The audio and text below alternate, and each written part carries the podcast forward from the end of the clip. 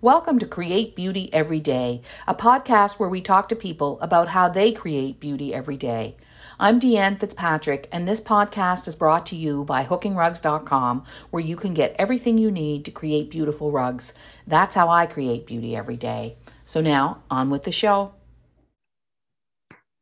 Hi, I'm Deanne Fitzpatrick with Create Beauty Every Day, um, a podcast brought to you by hookingrugs.com. And today I'm, ta- I'm taking the time to talk to someone who I've listened to for a long time. And uh, welcome, Mitch. I'm talking to Mitch Joel. Hi, Deanna. That's very nice to to hear. I didn't know, so that, that's always nice. That you're the one. You're the one listening. Okay. yeah, I am. I'm the one. I'm the one okay, listening. Um, uh, tell us who you are and what you do. That's what you always say at the beginning of your podcast. Eh? Sure. Well, my name is Mitch Joel, and currently I and one of my older business partners are running a business called the Six Pixels Group, which is really a place where we have been tinkering with everything from speaking, mm-hmm. which has been more virtual than physical this past 2020, to investing and advising and creating content.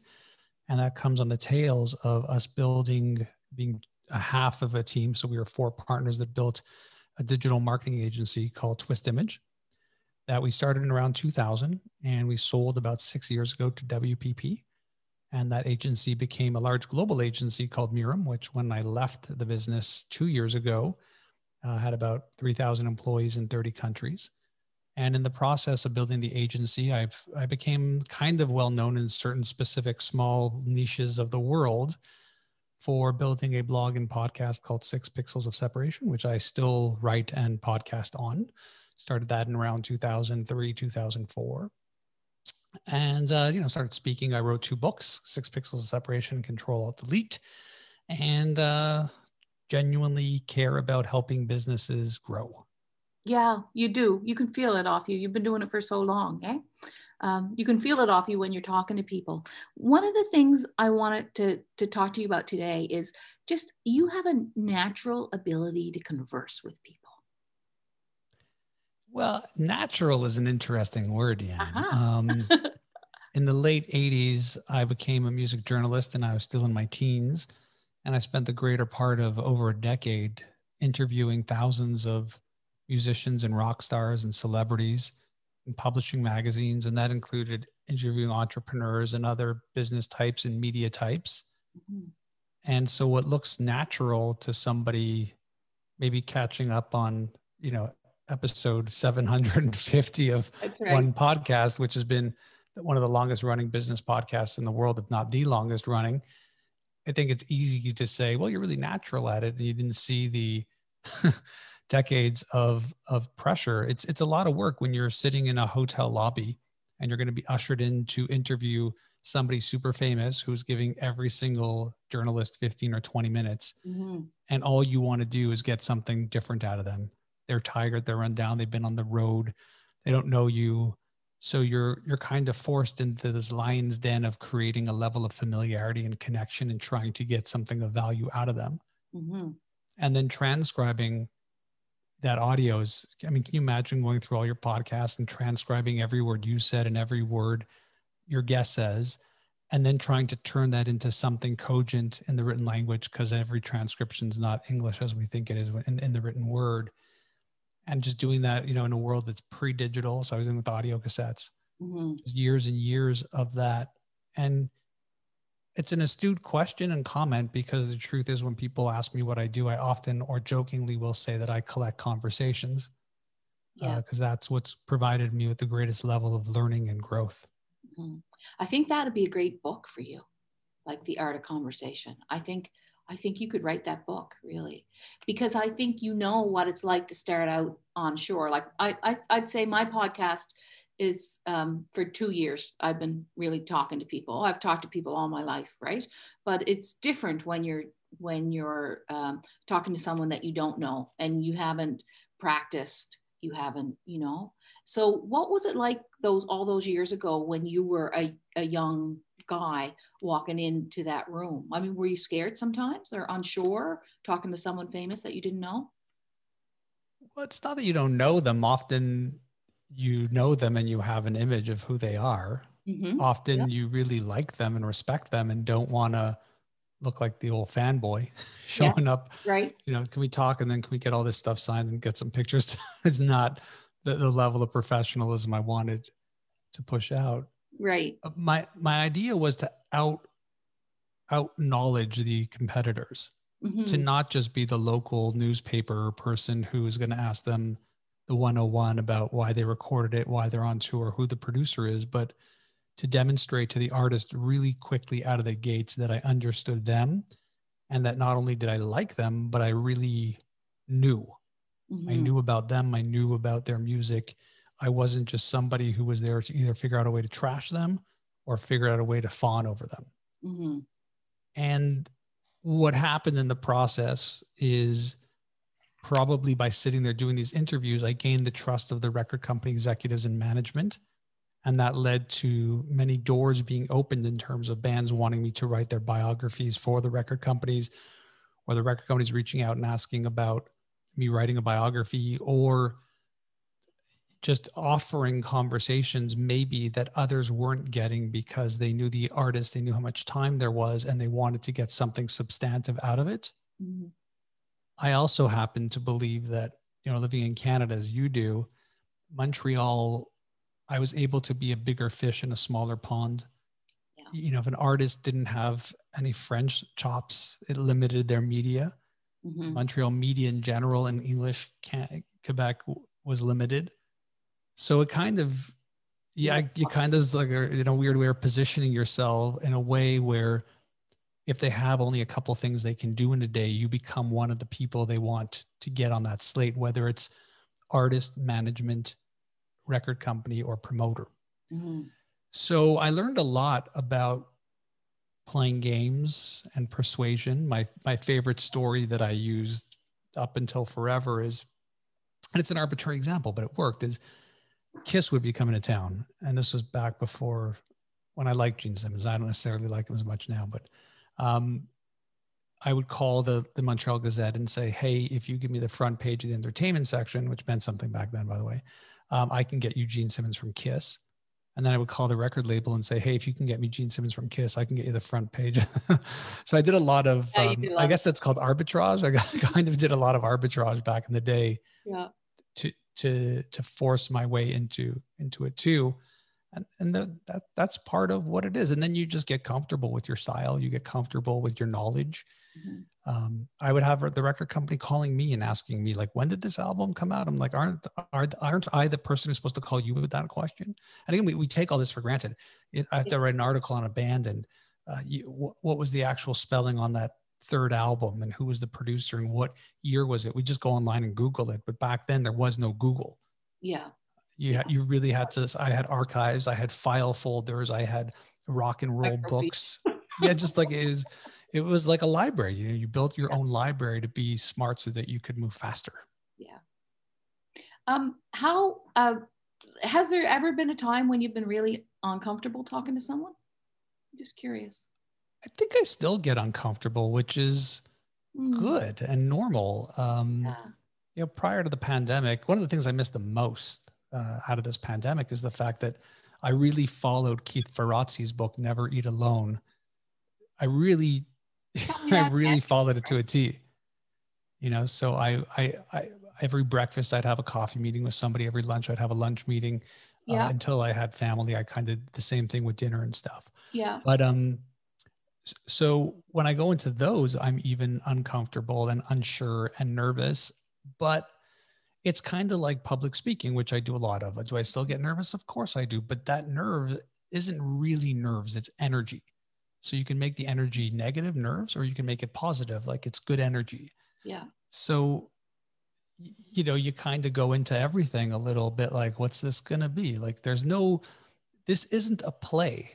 This isn't, here are your lines, Deanne, and here are mine. Yeah. You're going to ask this and I'm going to answer that way. It's why when I get asked to do podcasts and they say, Can we send you the questions? I tell them not to. And it's why when I get asked, Can you send the questions? I tell them I can't. Yeah. Um, and I think that there's something dynamic and energetic that can happen when we both don't know what the outcome of this is or why we may be even doing it in the first place. So there's yeah, I love that. something in that. And yeah. it's a bit of a wrestling match. It's a bit of it's a bit of jujitsu where you're trying to figure out, you know, what it is. My I used to study a lot of martial arts with this guy Tony Blauer, who's like a world famous close quarter combatives instructor. And the way that he would talk about UFC and mixed martial arts and, and jiu-jitsu is it's it's like chess only with muscles at a million miles an hour. And conversation is like that too. Mean, conversations are very much like that. You're reading body language. Like right now, we're recording audio, but I see you. I see all that nice fabric in back of you and yarn, and I'm getting a beat on when you nod and how you feel. And even though it's Zoom, mm-hmm. I can still get a beat on you. Um, and I like the fact that if we didn't have it, it might be different. it's cool. Yeah, I like that too. And I think I think that's why it's it's an art to conversation. I think if you sort of, I'm like you, I don't want to know the questions and, and I, I just want to be, if I'm being interviewed, I just want to be really, you know, I want to be on the moment, you know, and, and that's yeah. what I want when I talk to people. I, and, and I think that is, it's like if I'm making a piece of art, it's the same thing. You know, I, I can't have a full plan. I like it. Uh, develop. I can be confrontational too on my show, mm-hmm. and often I'll get comments that that's what people like, and I, of course that's what people like. They love watching, you know, rubbernecking. Um, right.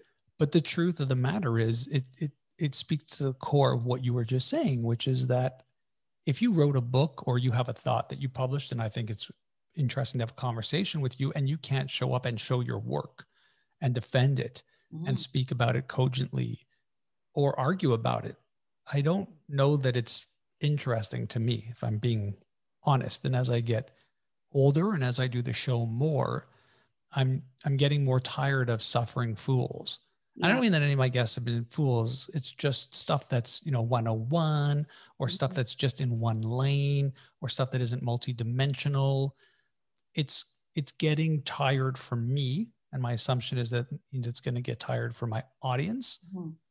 And I I like a bit of that edge. I'm not someone who loves that in life. I'm not someone who's going to jump out of a plane or, you know, I, I jokingly tell everybody I know that I don't like things that move fast or that are too high. You know, so I'm not the person to go on the roller coaster. Yeah. But but I do like having really engaging conversations that provoke me and provoke me simply means that I leave the conversation better because it changed what I went into the conversation believing. Mm-hmm. Yeah, I love that too. It's the it's I think that's why why we do a podcast. It's why it's because you're having these conversations with people. And like at first when I created a podcast, I thought, well, I'll interview rug hookers and textile people. And then I thought, well, it's good enough to just interview people you know, uh, who create beauty every day in some way because everybody and and you know if I stay open then it's just I just don't know where it's going. yeah, well, people you know, where the train's headed, right? You know, as the lockdown happened here in Canada, I had to refocus a big part of my physical business speaking to virtual. Yeah. And it forced me to look at things like audio, video, and lighting and hardware and software mm-hmm. in a way that I don't think I wanted to. It didn't wasn't a thing that I was into, but it it forced me to do that, and I started thinking about what's the fastest and easiest way to get this done. Yeah. And to me, it was look to the people who are doing amazing stuff on YouTube and the streamers. Yeah, figured like they've really figured out a way to do this in a cost effective and timely way because suddenly I went from speaking on stage mm-hmm. with a team of AV people behind and in front of me to me being all of those people at the same time. Mm-hmm. Yep. And one of the things that really got me hooked on watching more YouTubers is the fact that they call themselves creators. Yeah, they do. Even like there's the streamers are streamers, but they're also creators, and I just love that they think of themselves as creators. It's it's a bit pompous, but it's kind of great. But you kind of think of yourself that way, don't you? I do for sure. Yeah, yeah. I, I, I mean, why would we? Why would we wake up and do things if we weren't creating things that had interest? I yeah. I'll often say that people are driven by one of three things as a primary driver, and that's power, profit, or fame. Right. Power, we see this in politics. profit. We see this in people who are extremely wealthy and you would never mm-hmm. know it. Their head is down. They don't want any recognition. They don't want their face seen. Fame is more the world that probably you and I occupy. And I don't mean fame in a Kim Kardashian kind of way. I mean it in an attention kind of way, in a way of uh, the most important thing for me is that the work that I create gets recognition in whatever the market size is for it. Yeah that doesn't mean I'm not interested in profit. It doesn't mean I don't like power. It's just there's a primary driver usually. Mm-hmm. What about love? Well, love's a funny thing. I mean, I, I love a lot of things that I don't apply to the creator bucket. Mm-hmm. You know, I love, I just came back. It's Wednesday that we're recording this. I just came back from my weekly comic book run. I love picking up the new comic books that come out, and I love the art of comic books. I love the story of them. I love the format. I love the media of it. I love how these companies think about stories and create characters that go on and on and have different things. And when things are going kooky, they can make them kookier. Mm-hmm. Um, but I don't see that as anything related to my creating other than it being an influence. But so when I think about love, sorry? You love talking to people. You must. Right. But that's my point. I think that that influences the creation. Right. It's just an influence. It, to me, love is a factor of influence yeah. that results in the creation. So, does re, does reading comic books impact my conversation indirectly? Mm-hmm. But it's not the you know I don't read comics because I'm a creator. These are just pathways and influences. Yeah. Mm-hmm. Um, your archives go back to 2003, right? Yeah. Yeah. So that's when you started. Online. That's when you started blogging. Yeah, online. Yeah. Yeah. And and at what point? What what point in there did the podcast actually begin? So that you're at over 700 episodes. Well, just have to do math. Yeah. like 751 divided by. Okay. By, by you know 751 yeah, episodes i do have an episode every week never missed one never missed one no it came out I mean, I think I started it not that long after the blog because I was publishing seven days a week, writing seven days a week. Yeah. And when when podcasting became feasible, it just felt like that would be a good break on Sunday to mm-hmm. just talk instead of write. Yeah. Uh, so it, the, the early episodes, I don't recommend anybody listens to them, were rambles. And I, for a long time, I kind of, I, I looked down on interviews. I thought that they were a cop out. It's like I have no content or nothing to say, so I'll just mm-hmm. interview somebody. But as the years progressed and the, the media changed, I found the conversations really interesting because it suddenly became very obvious to me that there were all these people that were super influential or doing things that were very unique to me. And if I wanted to hear them speak about it, I'd have to wait for like NPR to run a four minute segment on them. And maybe I caught it. Yeah. And I thought, well, why in a world where we'll spend an hour with an artist. Why wouldn't we do the same thing with a business thinker, an entrepreneur, an author? Uh, to this day, it bothers me to no end that you know business books have very little value. Meaning, yeah, first edition of a Tom Peters in Search of Excellence isn't really worth anything. Yeah. To me, that book should be worth as much as the first edition of Catcher in the Rye, mm-hmm. especially if you have it signed in mint condition. Yeah. Um, and so that as a collector i guess kind of always bothered me a little bit about that part of it mm. it was devalued a little bit well we just don't value it mm. we just we, we, I mean, we value the content we value reading it those who love it mm-hmm. and it changes lives and people are impacted i mean i've never met you or heard of you and mm-hmm. apparently my work has had an yeah, influence in, in one way shape or form yeah for sure and that's yeah. super inspiring. So that's the payout of it. It's not the mm-hmm. fact that the book is worth X amount, but I just feel that as an artifact, as a collectible, it should be. Yeah. I think uh, one of the things that's impacted me about your podcast is that you talk to really good thinkers, right? Yeah. Uh, you know, and sometimes uh, I I find personally a lot of business books. It's like what you said about not suffering fools. I feel like so many times I get a business book and I could have, you know, it was real. It would have been a really great handout. That's what I always say. Good know? blog post. yeah, a really good blog post, and and it's just so tiring and disappointing, right? But I I I find that you uh, wade through a lot of things, and and and uh, you're really good at just getting them people to be themselves and just talk freely about about their books and you've introduced me to a lot of thinkers i think after your podcast i've left and you know ordered the book like so oh, it's the greatest compliment i could get. The yeah. second greatest compliment is that you read it. And the third greatest is i did something with that reading. Yeah definitely i have. Um okay i really i i think i'm just about finished if you're finished. Is there anything else that you wanted to chat about today or? I'm good if you're good. I'm i'm here for you. So yeah okay. if i served you well then i served you well i think it's been i think it's been just really nice to talk to you about talking to people. And and i'm really appreciative that you took the time to come on. Well, i'm happy to do it. And i thank you for listening and caring about the stuff i create because that's that's the coolest